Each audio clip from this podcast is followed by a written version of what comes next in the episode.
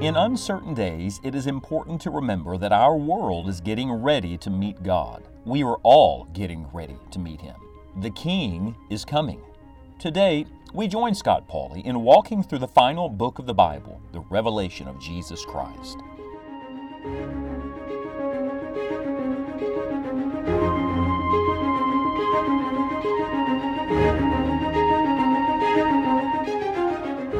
What is Christ worth to you? How do you value the Lord Jesus, who paid your sin debt and redeemed your soul? I say again, what is the Lord worth to you? This beautiful word in Revelation chapter 5 is repeated for us, I believe, so it rings in our hearts, in our ears. Oh, may the Spirit of God stamp it on your soul today. It is this word, worthy. Revelation 5 and verse 2 we read, "And I saw a strong angel proclaiming with a loud voice, 'Who is worthy to open the book and to loose the seals thereof?'" Verse 4, "And I wept much because no man was found worthy to open and to read the book, neither to look thereon." Verse 9, "And they sung a new song, saying, 'Thou art worthy to take the book.'" Verse 12, "saying with a loud voice, 'Worthy is the Lamb that was slain.'" Do you see the progression here? We move from a question to an answer. We move from our need, who is worthy, to man's inability, no man is worthy, to Christ's ability, the Lamb is worthy. Oh friend, the Lord is worthy of everything. And He's not only worthy of everything in eternity, we know everything is coming to His feet someday. Someone asked, what is this world coming to? And the answer is, it's coming to Jesus. Every knee will bow, every tongue will confess that Jesus Christ is Lord to the glory of God the Father. You see, in Revelation 5, everyone is on their face and everyone is at His feet.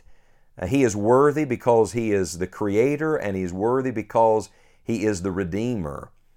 But I want to say to you today, He's not just worthy in eternity, He's worthy today. He's worthy of everything. Let me read to you again the end of Revelation chapter 5 as we conclude this chapter today. Here is the song of the ages, beginning in verse 12, "saying with a loud voice, 'Worthy is the Lamb that was slain to receive power and riches and wisdom and strength and honor and glory and blessing.'" What a verse Revelation 5 verse 12 is. It tells us who is worthy. Worthy is the Lamb. It tells us why He is worthy, because He was slain. He died for you. Don't you think if Christ died for you, He's worthy of all in your life, of every part of you? And it tells us what He is worthy of. Did you hear the list? Power, riches, wisdom, strength, honor, glory, blessing. Count them. There's 7 things on the list. Remember, 7 is the number of completion, of perfection. May I say, the Lord Jesus is not worthy of some of us. He's worthy of all of us. The Lord is not worthy of one part of your life. He's worthy of all of your life. You're not your own, for you're bought with a price. Therefore, glorify God in your body and in your spirit, which are God's. The Lord Jesus Christ is worthy. The Bible says in verse 13, "And every creature which is in heaven and on the earth and under the earth, and such as are in the sea and all that are in them, heard I saying, Blessing and honor and glory and power be unto Him that sitteth upon the throne and unto the Lamb forever and ever." In other words, for all eternity. How long is the Lord worthy? Forever. And when should that begin? Today. Right now, present tense in all of our lives, the Lord Jesus is worthy. And I love the closing verse of Revelation 5. "And the 4 beasts said, Amen. And the 24 elders fell down and worshipped Him that liveth forever and ever." Do you hear the Amen of verse number 14? Amen is one of Christ's names. He is the faithful and true Amen, but it means so be it. It is a word of acceptance and agreement. I wonder, would you lend your Amen to this Amen today? Can you say, Amen, the Lord is worthy. Lord, You are worthy of power. Amen. You are worthy of riches. Amen. You are worthy of wisdom, amen. You are worthy of strength, amen. You are worthy of honor, amen. You are worthy of glory, amen.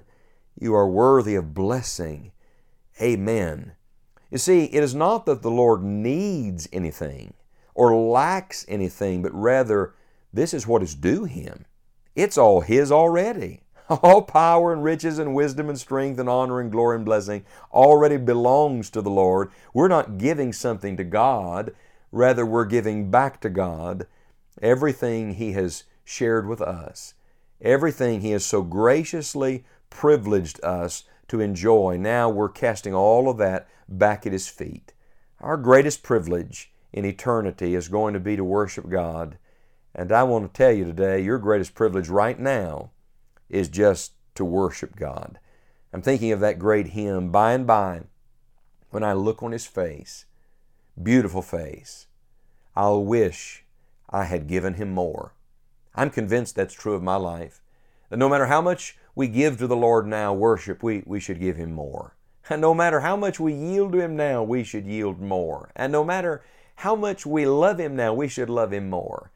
And no matter how much you may serve Him now, we should serve Him more. Why? Because He is worthy. Can you see a scale in your mind? On one side, put all of your life, everything you own, everything you've achieved, everything you hope to achieve, all of your dreams and aspirations, all of your relationships. Put all that on one side of the scale and then put Christ on the other side. And I want you to know Christ is more weighty, more worthy, more to be worshiped than every other thing in our life.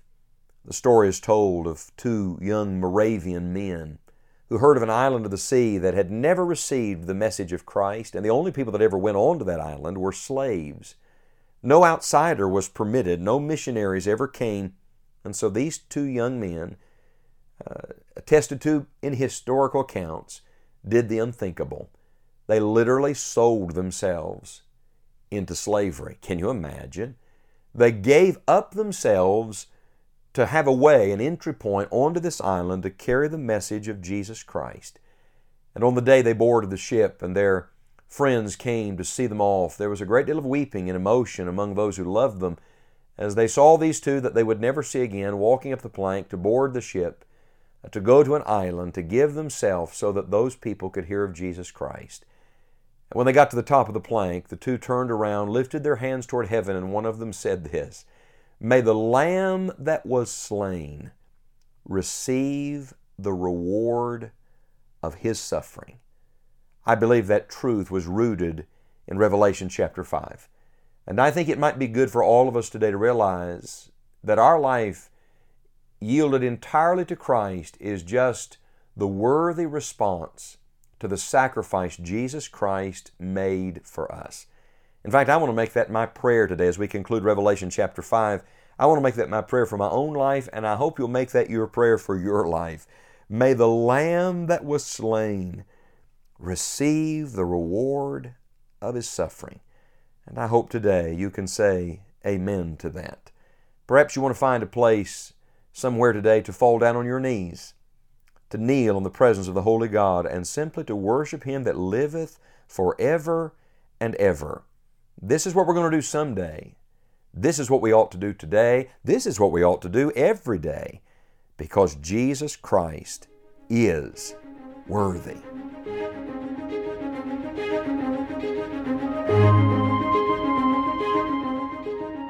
The purpose of all Scripture is to see God.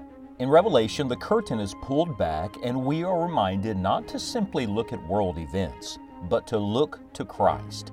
We hope you will join us next time as Scott Pauley continues our study through this amazing book of the Bible.